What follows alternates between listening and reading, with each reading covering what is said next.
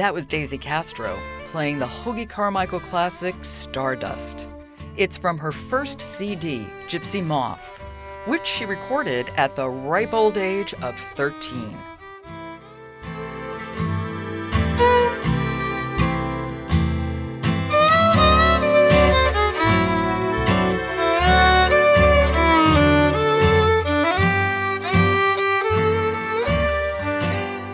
Welcome to Artworks, the program that goes behind the scenes with some of the nation's great artists to explore how art works.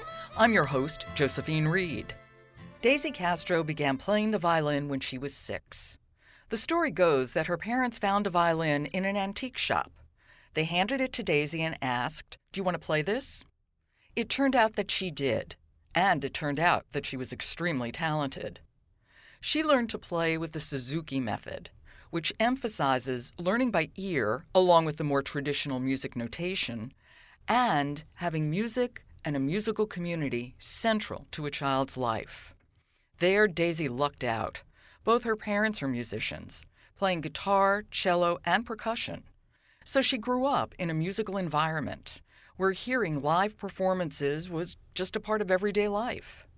Somewhere along the line, Daisy heard gypsy jazz, a style of jazz that began in France in the 1930s with guitarist Django Reinhardt, who was soon joined by violinist Stéphane Grappelli.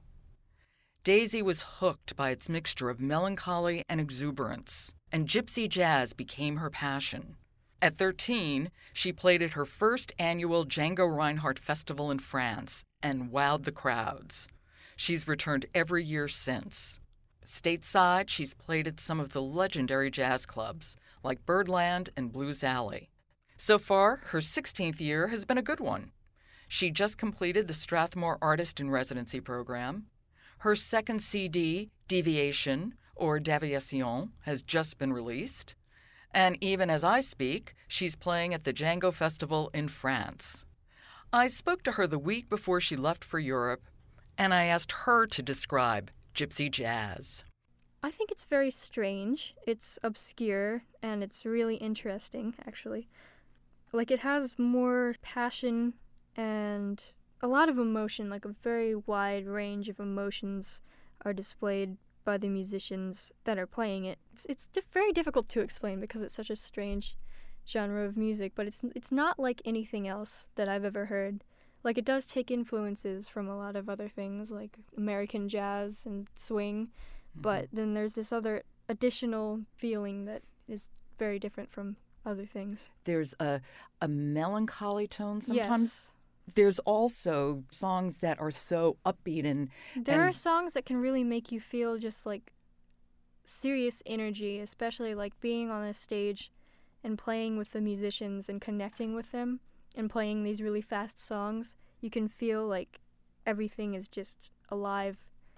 There's no drummer per se in gypsy jazz typically. Is that no, true? No, the uh, the the guitarists are actually the rhythm section and, and the bass if there is one. Daisy, you began by playing classical violin. How long were you playing classical music? I was in like a junior symphony, so the York Junior Symphony, for about five seasons. I started when I was in second grade, and then I believe I stopped after sixth grade. It was a really awesome experience because there were so many other people my age that were really great musicians, and it was nice to play with them. But I took lessons, classical lessons, for about six years maybe. But I actually prefer jazz because it's free and you can just do anything. How did you first discover jazz? When I was six years old, my parents and I went to France, and that was conveniently the same time that I started playing the violin. So I discovered the music of Stéphane Grappelli, Django Reinhardt, the great kings of gypsy jazz, and I like it. Like I had been listening to it since I discovered it, but I didn't really start playing it until maybe four years ago. And what made you begin to play? Well, I just really like the style. Like I had been listening to it for quite a while, and I wanted to be able to recreate and do the kind of stuff that they did in the recordings. Your parents are musical as well. They play. Yeah. And they play gypsy jazz too, don't they? I They mean, they play play- a lot of different Yeah. things, but it includes gypsy jazz. It does. It's not all gypsy jazz. In fact, as a band, we do like all sorts of stuff alternative stuff. We've done more popular stuff and just everything pretty much. So it's really nice to have grown up with them because they're really supportive of the music that I'm doing and they understand about the music and they help me as much as they can and it's quite pleasant. When you moved from classical to jazz, how was it going from playing set pieces to improvising? Actually, to be honest, for the first couple of years, I was absolutely terrified of improvisation. Like, I could do some, but it was difficult for me to grasp the concept of, say, improvising on an actual gypsy jazz tune. Like, minor swing was horrifying to me. Just thinking about trying to play without seeing things on a page. Or actually, it wasn't necessarily because there was no music written down for me, but it was just the fact that I didn't think that I could possibly come up with the amount of notes that I needed to create a decent solo in the amount of time that I had. So, I mean, it was very challenging, but it was definitely worth it to practice and learn how to do it. How did you learn how to do it? Mostly, I listen to uh, CDs of the players that I like and like solos that I'm particularly fond of on the songs that I want to learn. And I kind of pick up stuff from people, but then I add my own things as well. It's very hard to explain. Like, I guess playing and styles for everyone are constantly evolving. So it's hard to sort of like pinpoint where exactly you mm-hmm. picked something up from. Like No, you, it might have just come from yourself or your mind or your heart. To me, it's just mind-boggling how how skilled you have to be in order to be able to improvise. It can be very difficult. Like, What intimidates me now are very fast songs. Like it's maybe not intimidation, but like just anxiousness. Um, if I'm trying to improvise on a very fast song, because you you have to have a quick mind for that. Like maybe not mind, but just something about you has to be quick. And I think at some point it sort of just becomes like an instinct for you once you've been playing for long enough that it just comes out and you don't really think about it. Somebody told me it was like driving a car. Clearly, you need 80 gazillion times more talent. but in the way that when you first start driving, every single thing has to be thought about. Okay, turn the key, do this. And now you you know, you get in the car and you just go, there's an instinct Yeah. that takes over. Uh, yeah, that's that's actually a good comparison. What also strikes me about improvising, it's not even that you yourself need to come up with the notes, but that you also have to be so good about listening to your fellow musicians and picking up when they improvise because there's give and take going on. Honestly, I, I would say that I learn so much from just playing with other people. Like instead of having to sit there and consciously practice stuff like that, just playing with other people and picking up stuff from them and picking up stuff, just like hearing stuff and sort of absorbing it as you are jamming. Very, very valuable. Do you remember your first performance? The first time you stood up in front of people? No, I do not. Couldn't tell you anything about that because I have no idea when it was.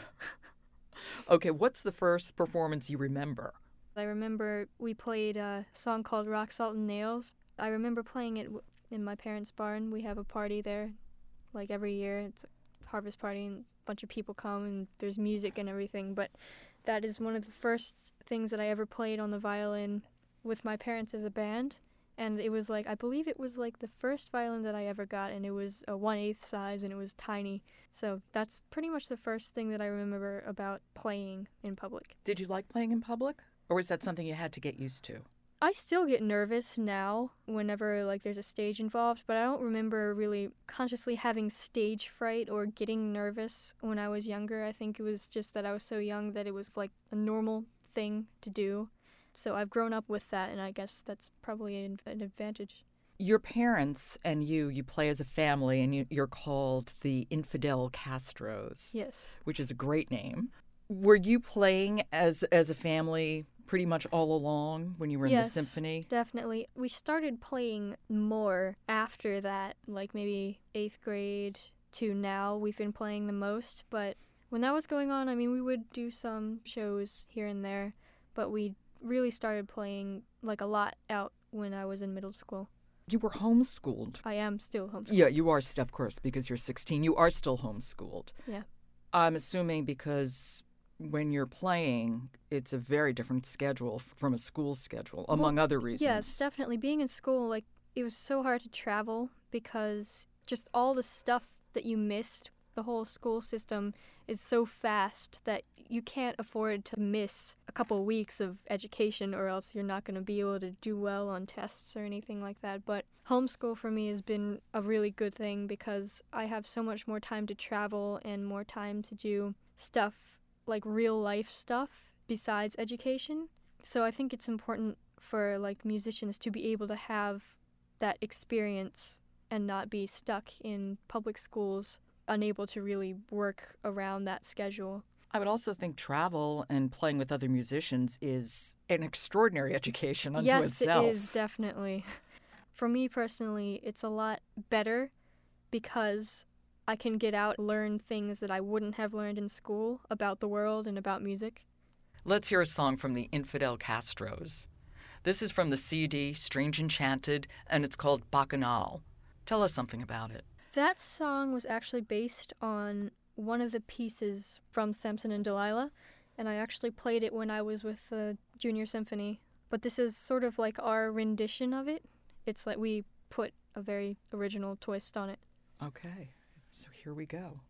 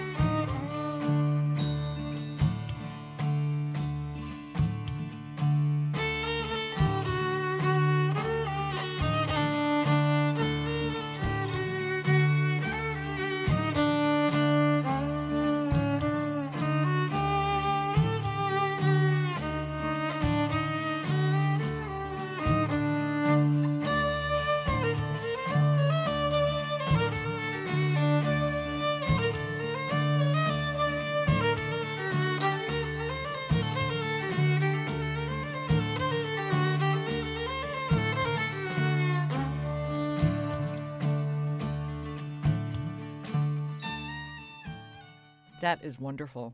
How old were you when you when you did the CD? I was 11. It was the first CD that I did ever. So it was your first time in a studio. What was that like? It was it was very new. It was different. I sort of just went with whatever because it seemed sort of natural. The studio that we recorded it in, the other two CDs were also recorded there, is really nice. It's actually it has a very homely feel and it's very comfortable. It was easy to do it. Obviously, with your third CD, Deviations, Mhm. I'm assuming that you really had a lot more input about the songs that you chose and how the whole thing came together. Definitely, because from the first two CDs, I'd gotten more experience and like learned more about how exactly to put things on the CD and what my stronger points, what I would want to be recorded for forever, just like a landmark of what I've been doing.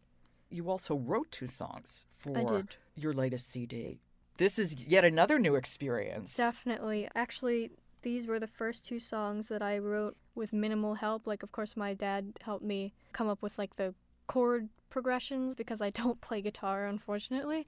But all the melodies I managed to write myself, and it was the first time I'd ever written a song just completely on my own. The whole structure was up to me. I was very nervous about it. I think the anticipation of actually having to write it was a lot worse than actually going for it and writing. It's but true for so much. yeah, I mean, it really does feel good. Like once you have finished writing it, because you have this thing that you have created, and hearing it being played back to you is also a really nice experience because it's like, wow, I actually made this. How is sitting down and writing a song different from kind of the musical muscles you use when you're improvising? Well, it actually involves serious thinking. Like you have to put thought into it. It has to be original. Like I would prefer if it didn't it wasn't like based off of something else that I heard. Of course, every song that's written has to take some influences from somewhere, but um, like I try to keep it as personal as possible, like as close to what I like and what I like to hear and what I like to play as possible. So there's a lot of you put into it. So you have to sort of like reach into yourself and find things that you didn't exactly know were there before. And it it's fascinating to do it, but it can be frustrating, but it's always worth it in the end. Tell me again, which songs on Deviations are yours? Deviation, which is the title track, Excuse and sorry, and also uh, Quatre Épines. Excuse my murdered French. Your French is beautiful. Do you speak French? I speak a little bit, but I'm working on it. How often do you go to France? Every year now. Because, of course, Django Reinhardt Yes. lived in France Yeah, and is adored there. definitely. That's a question. When you tour in Europe and especially France, do you find that people are more aware of this type of music, of gypsy jazz? Yes, Perhaps, definitely. Um, yes? Because it was born there, like a lot more people know about it than the people here. But I have noticed that it is spreading to other countries, especially in the U.S. It's popping up everywhere, and it's getting a lot more known, and a lot more people are trying it out. So I think that's pretty cool. Yeah, me too. Uh, so why don't we hear Deviation? You see, you think your French is bad.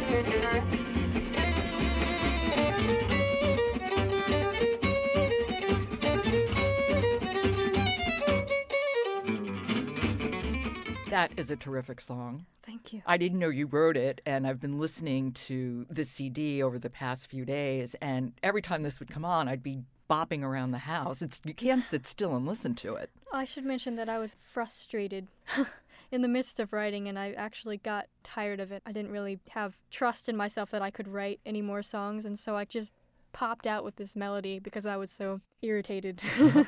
It's a great illustration of the peppier side of gypsy jazz because as we said there's this kind of lament or melancholy strain that goes through it but then Yeah. there's also this other side and that's a great illustration of it. Mm-hmm. Listening to gypsy moth your first solo cd that you made at 13 and then deviation that you made at 15 the progression of your musicality is is really quite extraordinary can you hear that as a musician too? I definitely can. Like, I'm always trying to improve. Like, I know you, as a musician or an artist of any sort, you don't stop improving, and or you shouldn't stop improving, and that's what I hope never to do.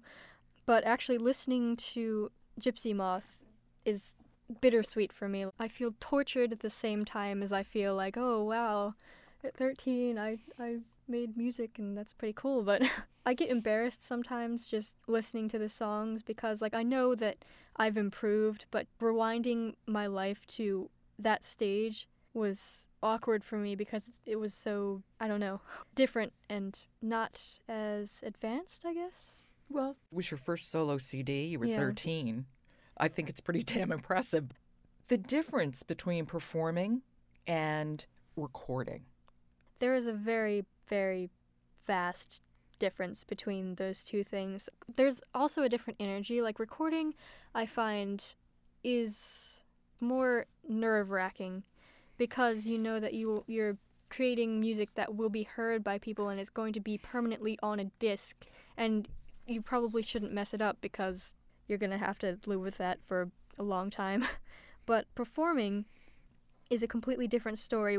With when I perform, I feel a much different kind of energy because I know that you get one chance at this performance because you're not going to have the same performance again and you kind of have to give it just give it your best every time and I think it's easier for me to not hold back when I play because it's one chance and it's just it's going to be gone after you do it so you should just go for it And do you find the audience helps energize? Definitely. A lot of times, actually, all of the time, audiences make a huge difference in a performance. When they have huge amounts of energy, as opposed to maybe lightly golf clapping, it makes such a big difference. And it's so nice when the audience, you can tell that the audience is really enjoying it and the audience looks like they're having a good time and enjoying the music. It makes such a difference in the way I feel about performing the show.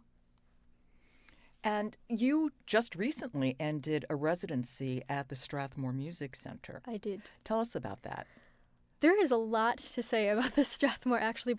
There's workshops and stuff like that, and you get a music business education at the same time as meeting other people and connecting with other people in that area. So you do three performances, two public ones, in one month every Wednesday, and then one educational workshop. I think my favorite part about it, without a doubt, is the collaborations because there's six artists in residence in all and you have the option to collaborate with each one and like join them play on a couple of songs in their show. And just the way you can like learn different styles of music and be exposed to all these different styles that you didn't really played or wouldn't have played otherwise or maybe didn't really think about very much is really fun. Just the exposure i think being bombarded with all sorts of different sort of like music cultures and being educated by various genres and adding them to things that you can play or can't play and just figuring out more about yourself and what you, you can do. So I think it's really nice because we're all like younger and we can connect with each other because we have pretty much the same experience levels as far as music goes. Like we're just starting out and it really helps me grow as a musician and as a person. You're leaving for Europe. How long are you going? What's going on there? Actually, next week I will be in Europe and I'm going to the Django Festival in Samois, which is a city that, or it's not even a city, it's like a little village that's an hour sort of southeast of Paris. So it's along the Seine River. And I believe it's the biggest gypsy jazz festival in the world, and it's really great. There's a lot of things to do and a lot of things to see and experience there. Do you know how many people participate in it? Uh, a lot. A lot. and how long will you be in Europe? I'll be there for about two weeks. Um, I'm actually going to Barcelona afterwards, but that's just a vacation. We're not. I'm not sure if I'm playing there or not. Why don't we go out on one of your songs and the song Indifference? Yes. And do you want to tell us just a teeny bit about that before we listen to it? Well, the guitarist who plays on my album, the one who's doing the solos, is named Gonzalo Bergara, and he is an absolute genius when it comes to writing music and arranging things. And he made a really nice original arrangement for this song because he actually admitted to me that he doesn't like waltzes, but he likes this waltz, and I can agree with that because it's it has a really incredible arrangement. Okay, and here we go. Daisy Castro, thank you so much. Thank you.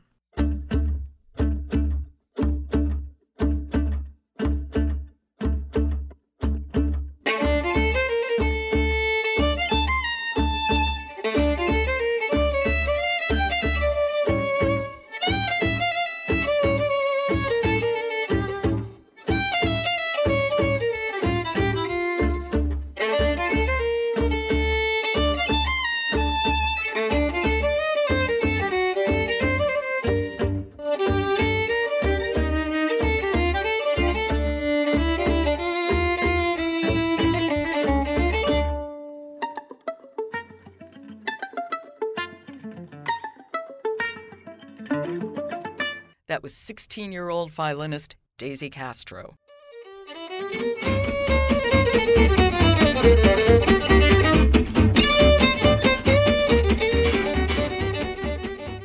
Her recent CD is called Deviation or Deviation.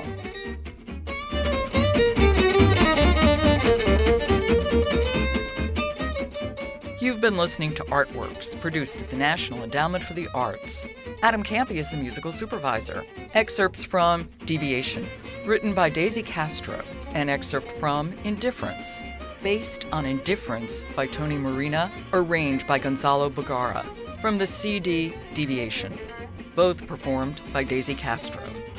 Excerpt from Bacchanal, based on Bacchanal from the opera Samson and Delilah, composed by Camille Saint-Saëns, arranged and performed by the Infidel Castros from the CD Strange Enchanted. Excerpt from Stardust from the CD Gypsy Moth, written by Hoagy Carmichael, performed by Daisy Castro. The Artworks podcast is posted every Thursday at arts.gov. You can subscribe to Artworks at iTunes U. Just click on the iTunes link on our podcast page. Next week, we're taking a break to celebrate the 4th of July. To find out how art works in communities across the country, keep checking the Artworks blog or follow us at NEA Arts on Twitter. For the National Endowment for the Arts, I'm Josephine Reed. Have a great holiday, and thanks for listening.